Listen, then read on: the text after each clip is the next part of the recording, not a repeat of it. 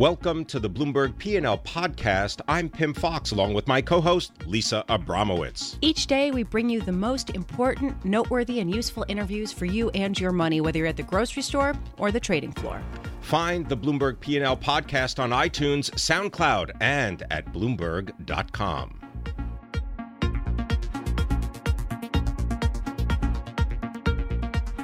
His popularity is peaking. Mark Niquette, politics and national government reporter for Bloomberg News, joins us, along with our colleague, our what economics and well, it's you know he covers the election. He can now go home and rest for after 600 days His of covering. popularity is Pimm, I would waning. I would say his relevance is peaking. Uh, uh, yo, whoa, whoa, whoa, Oh, whoa. Thank you. Nothing Brendan is Greeley, peaking. economic and politics reporter. Thank you, gentlemen, for being here. Thank Gladly. you, Mark Niquette. Boy, Thank you for that Can't get anything past this crowd. Um, uh, Brendan, uh, I understand that you have been dialing around the world, emailing with our colleagues across uh, 140 countries. I have been. Uh, tell us a little bit about the standout countries and their reaction or their thoughts having to do with the U.S. presidential election. Well, you know, there were two themes for me that emerged. Um, one is that uh, in some ways, uh, what Russia and China, uh, and I hate to put them in one big bucket, but they want some of the same things from this election. What they want has already happened,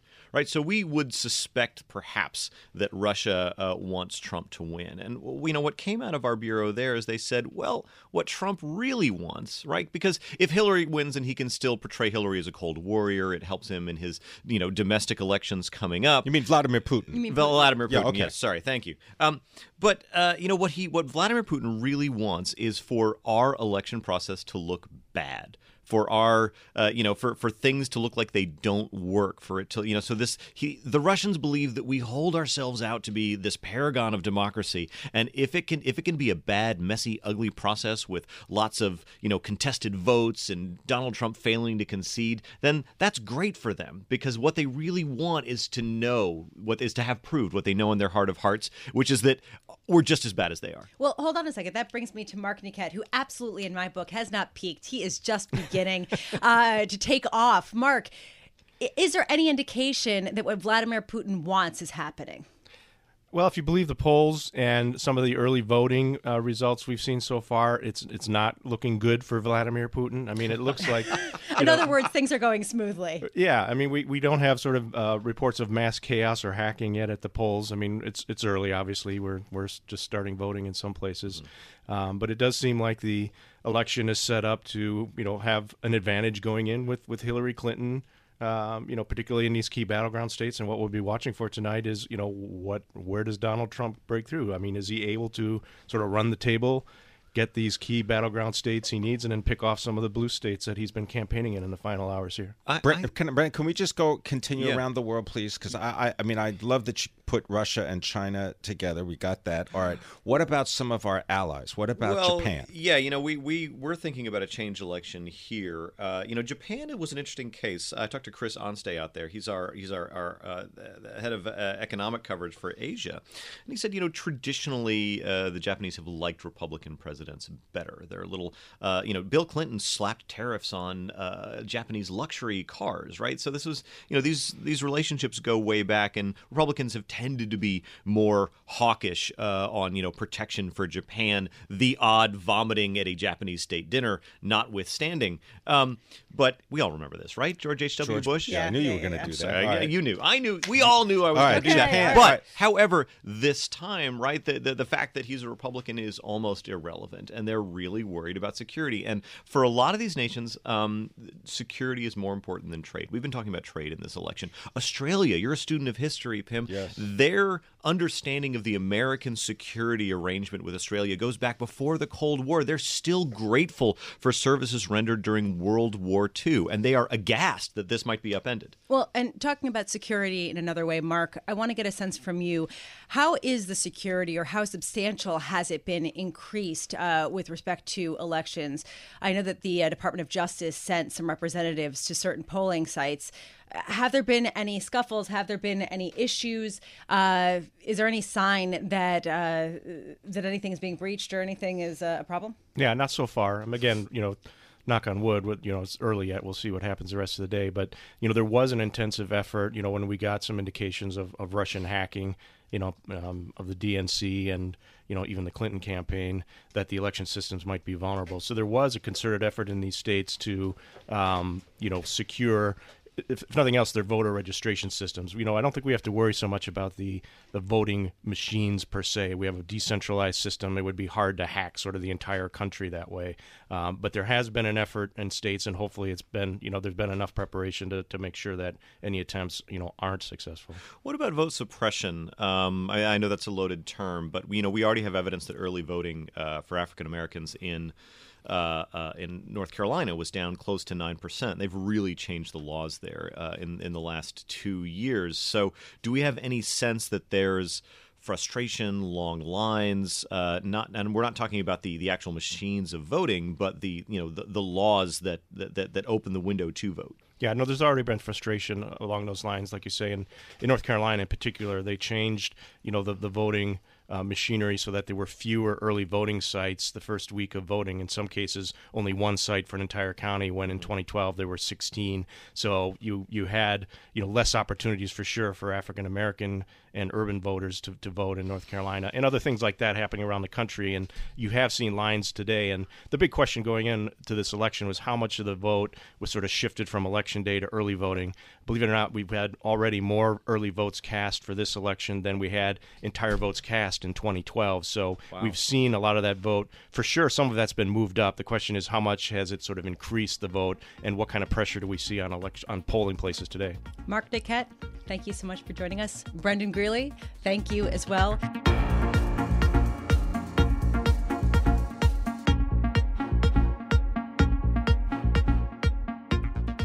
Bonds, bonds, and more bonds. What's a person to do? Well, one thing is to ask Mark Grant. He is the chief fixed income strategist at Hilltop Securities, and he joins us now. Mark Grant, always a pleasure. Go ahead, tell us your view of uh, what investment opportunities there may be with fixed income uh, given two presidential scenario outcomes.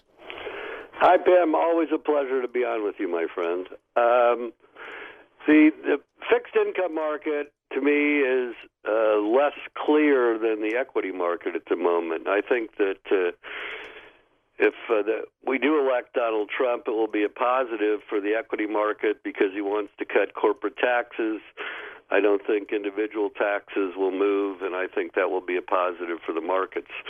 If uh, Ms. Clinton wins this election, I think it will be a negative for the equity markets because uh, she clearly wants to raise personal taxes, and corporate taxes won't be uh, lowered. In terms of bonds, to address your uh, question specifically, Pimm, uh, we don't know what the Fed is going to do. They're talking about raising rates possibly, which is, I think, the main reason we've seen a backup in yields here. But we've got the European Central Bank and the Japanese Central Bank that are also affecting the markets. So we've come off the low, but uh, I think the picture for bonds at the moment is very murky. Uh, Mark, you know, we were talking earlier about inflation and how uh, some people, including Alan Greenspan, is coming out and saying inflation is ticking up in the U.S. and will continue to accelerate. What's your view? I don't agree with uh, Mr. Greenspan, with all respect. I think inflation is very muted and that uh, I have no expectations for it to affect the markets, uh, at least for the next six months or a year. So, given that, 30 uh, year U.S. bonds, where do you expect yields to go from here? I said earlier, I wish I could give you a better answer, a more specific answer. I think it's very murky. There's talk that the ECB may be slowing down, that the Japanese are rethinking and may be slowing down. There's talk of the Fed raising rates in December, which I think is likely, though what that's going to do to the longer end of the curve is unclear. But basically, I think we're kind of in a range here under 2%. Uh, and if the Fed doesn't do anything, then I think we go back down, break through the support resistance line, which is a 169. You're talking about the 10 year. You're talking about 10 year. For the 10 year, right? Right. Uh, so just what are the two scenarios here? Let's say Clinton gets in, uh, Miss Clinton gets elected president. Uh, where do you see longer term bond yields going? And then vice versa with, uh, with uh, Mr. Trump? Well, I, if she gets if Miss Clinton gets in, we're probably looking at somewhat higher yields only because she wants to increase taxes, pay for uh, universities for free. She has a tremendous amount of big government uh, spending as part of her uh, policy statements, and consequently, I, I think we would have somewhat higher yields. If Donald Trump is elected, he also has a lot of infrastructure. Uh, spending in, as part of his package, but he wants to uh, lower uh, corporate uh, taxes to 15%, which I think would be a boon uh, for the market, and we would probably have somewhat lower yields. Mark Grant, I wonder if you could comment on bond liquidity, and maybe it's a time to reflect on the last four years, whether you've seen big changes in the bond market compared to four years ago. We've seen uh, huge changes in liquidity. The uh, because of all the Dodd Frank rules, uh, the banks have to carry much more capital, which means that their uh, portfolio of uh, bonds and also the uh, big banks that are uh, dealing in the treasury market or in corporate bonds or in municipal bonds have uh, sizably less portfolios. So a lot of the larger institutions, money managers, and insurance companies are having uh, some difficulties. Uh, uh, moving their positions because of this. Mark, what's your what's your biggest contrarian call right now? Uh, that Trump wins the elections. Yeah. Do you still stand by that? I still stand by it. I think uh, I think people in America are voting against and not for, and I think uh, that there's a lot of anger in in, in the electorate uh, for all kinds of reasons. And I think at the end of the day, uh, I don't know. It's just a feeling I have. It's a deduction based upon uh, this that I think uh, there's going to be a big surprise, and Trump is going to win the election. You spend time speaking with overseas investors. What is their perspective about the outcome of the election? It's a good question. Without uh, any doubt, the vast majority of uh, foreign uh, institutions are hoping that Ms. Clinton gets elected and that we have a continuation of the uh, Obama policies. I mean, ultimately, Pimm. uh, Hillary Clinton represents the ultimate insider and Donald Trump Trump represents the ultimate outsider, and uh, uh, most foreign institutions want the status quo to continue. Now, would that status quo mean that rates in Europe stay lower than rates in the United States? Does that make sense to you? Well, it only makes sense when you consider what the ECB, the European Central Bank, is doing. Then it makes every bit of sense. They're out there buying a tremendous amount of not only sovereign debt but corporate debt. And uh, in Japan, uh, the central bank is not only buying sovereign debt, corporate debt, but they're also buying equities. So you're monetizing the debt in uh, a substantial portion of the world, which is why yields in Asia and yields in Europe are so much lower than yields in the United States. Mark, what's the big tail risk right now in markets? Well, I think Donald Trump represents a tail risk uh, because no one will quite know what to do with it. So I, I would say that his election is the biggest tail risk that exists right now. The second biggest would be if the uh, ECB and the Japanese central bank stop the intervention, stop the quantitative easing, and then we would also see uh, higher yields. What's what's the bet that you have the most conviction on? What's the call? The call that I have the most conviction is that uh, uh, I guess it would be having to do with the election. I just I feel that Donald Trump is going to get elected. I'm not saying I'm for him, but I think that again, as I said earlier, there's so much anger in this country about the way the government is being run people are going to vote uh, in a New York fashion at the uh, Yankee Stadium in the bleachers to throw the bums out. Mark Grant, thank you so much for joining us. Mark Grant, Chief Fixed Income Strategist at Hilltop Securities, taking a look at bonds and the murky picture out there for yields given the uh, the current backdrop.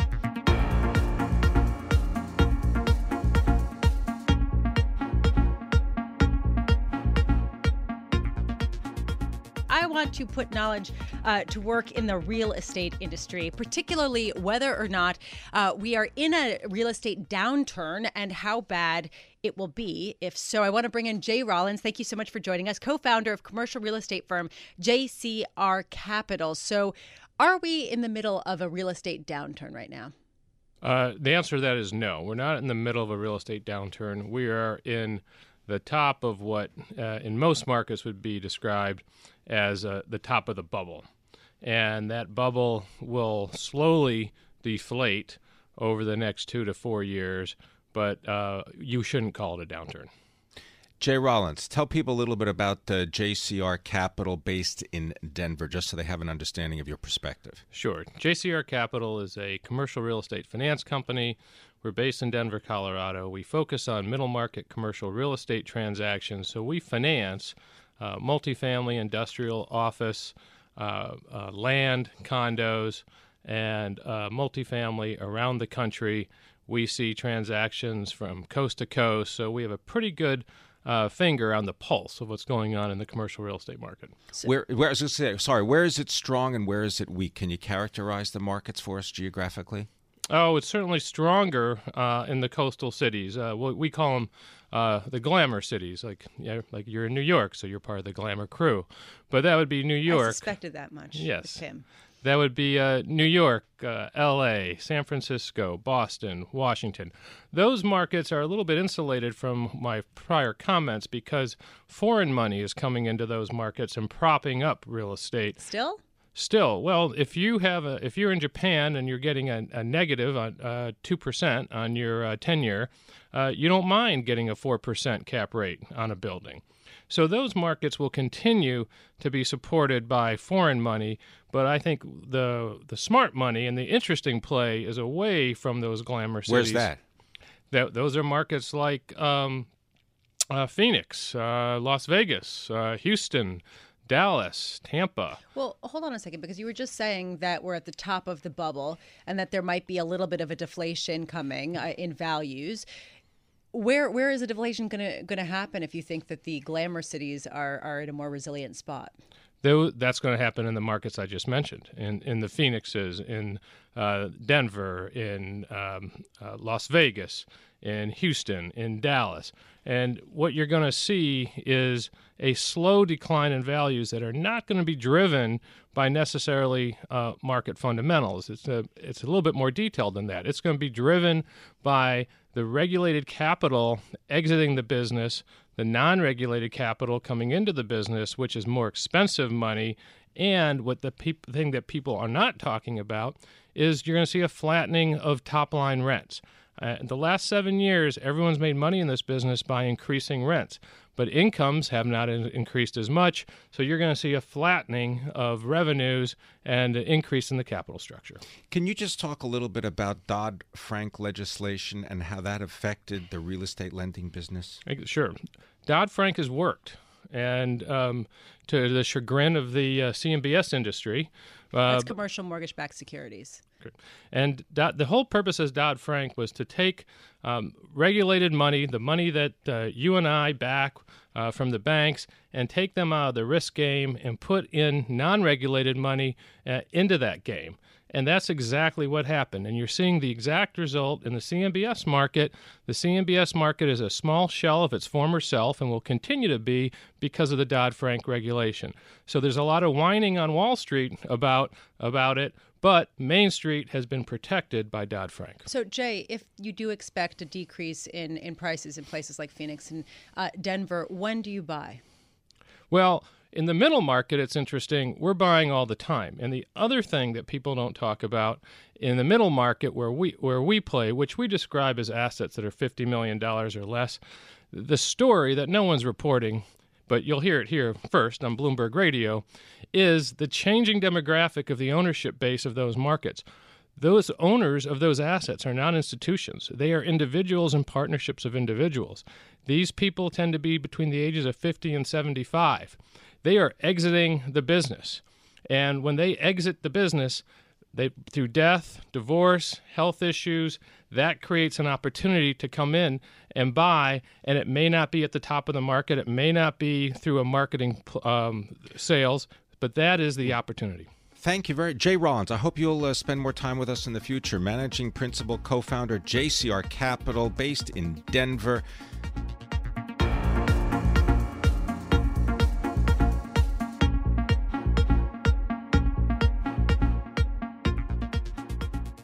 Drugs and money. That's what we're going to talk right now. While everyone's focusing on the U.S. presidential election, in California, there's a proposition uh, that's on the ballot to make marijuana legal. I want to bring in Adam Bierman, co founder and CEO of MedMen, a firm that invests in the marijuana industry. Adam, thank you for being with us.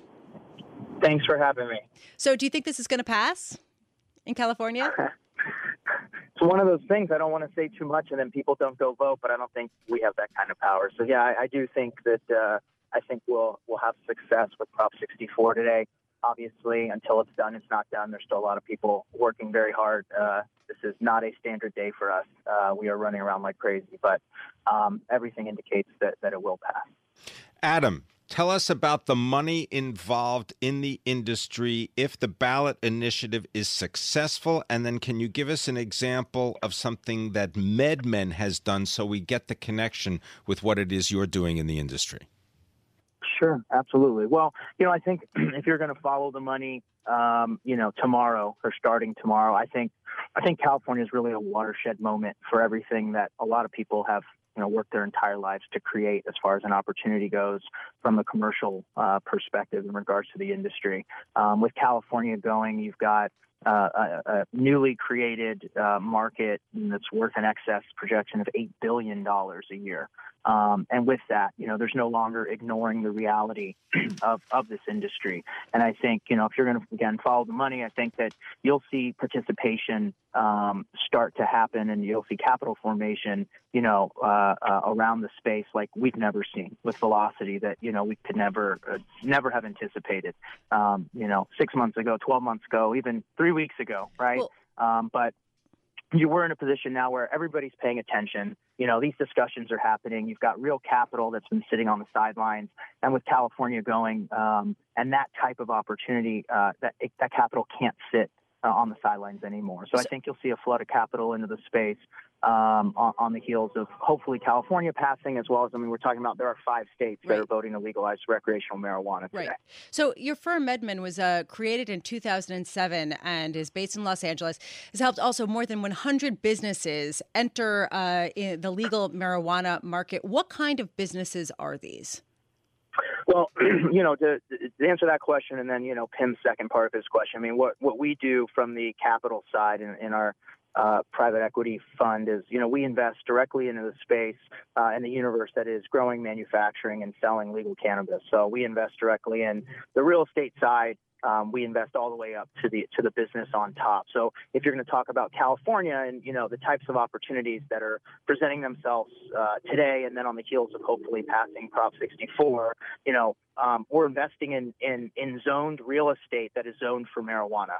Um, you know the business on top of that uh, piece of real estate when recreational passes uh, is you know that much more valuable, willing to pay that much more of a premium to sit on that plot of land that's entitled uh, for a marijuana business. So just as a quick example as to what happens and the kind of consequences of recreational passing um, to a, a, a, company like ours or a fund like ours that's putting dollars to work in the space. I guess that would be an example. Now, Adam, the number of states, nine states, are going to have marijuana related ballot measures. They're on the ballot today.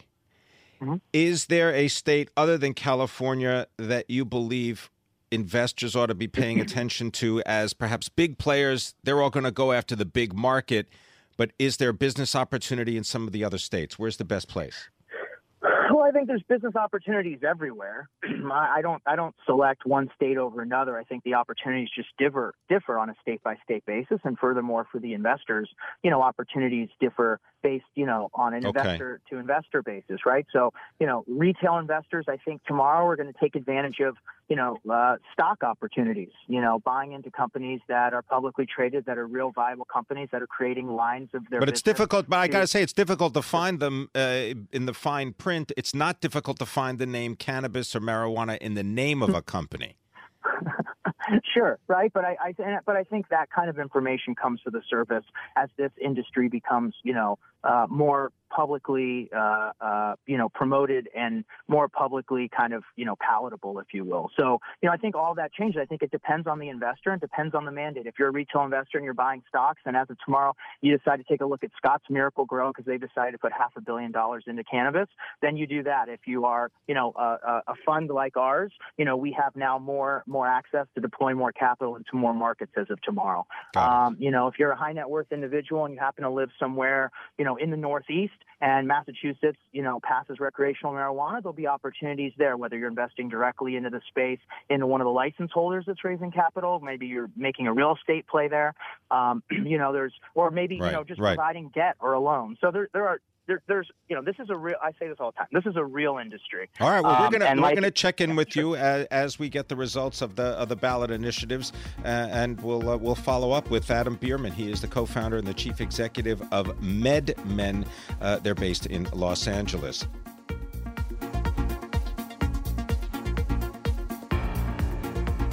Thanks for listening to the Bloomberg P&L podcast. You can subscribe and listen to interviews at iTunes, SoundCloud, or whatever podcast platform you prefer. I'm Pimm Fox. I'm out there on Twitter at Pimm Fox. I'm out there on Twitter at Lisa Abramowicz1. Before the podcast, you can always catch us worldwide on Bloomberg Radio.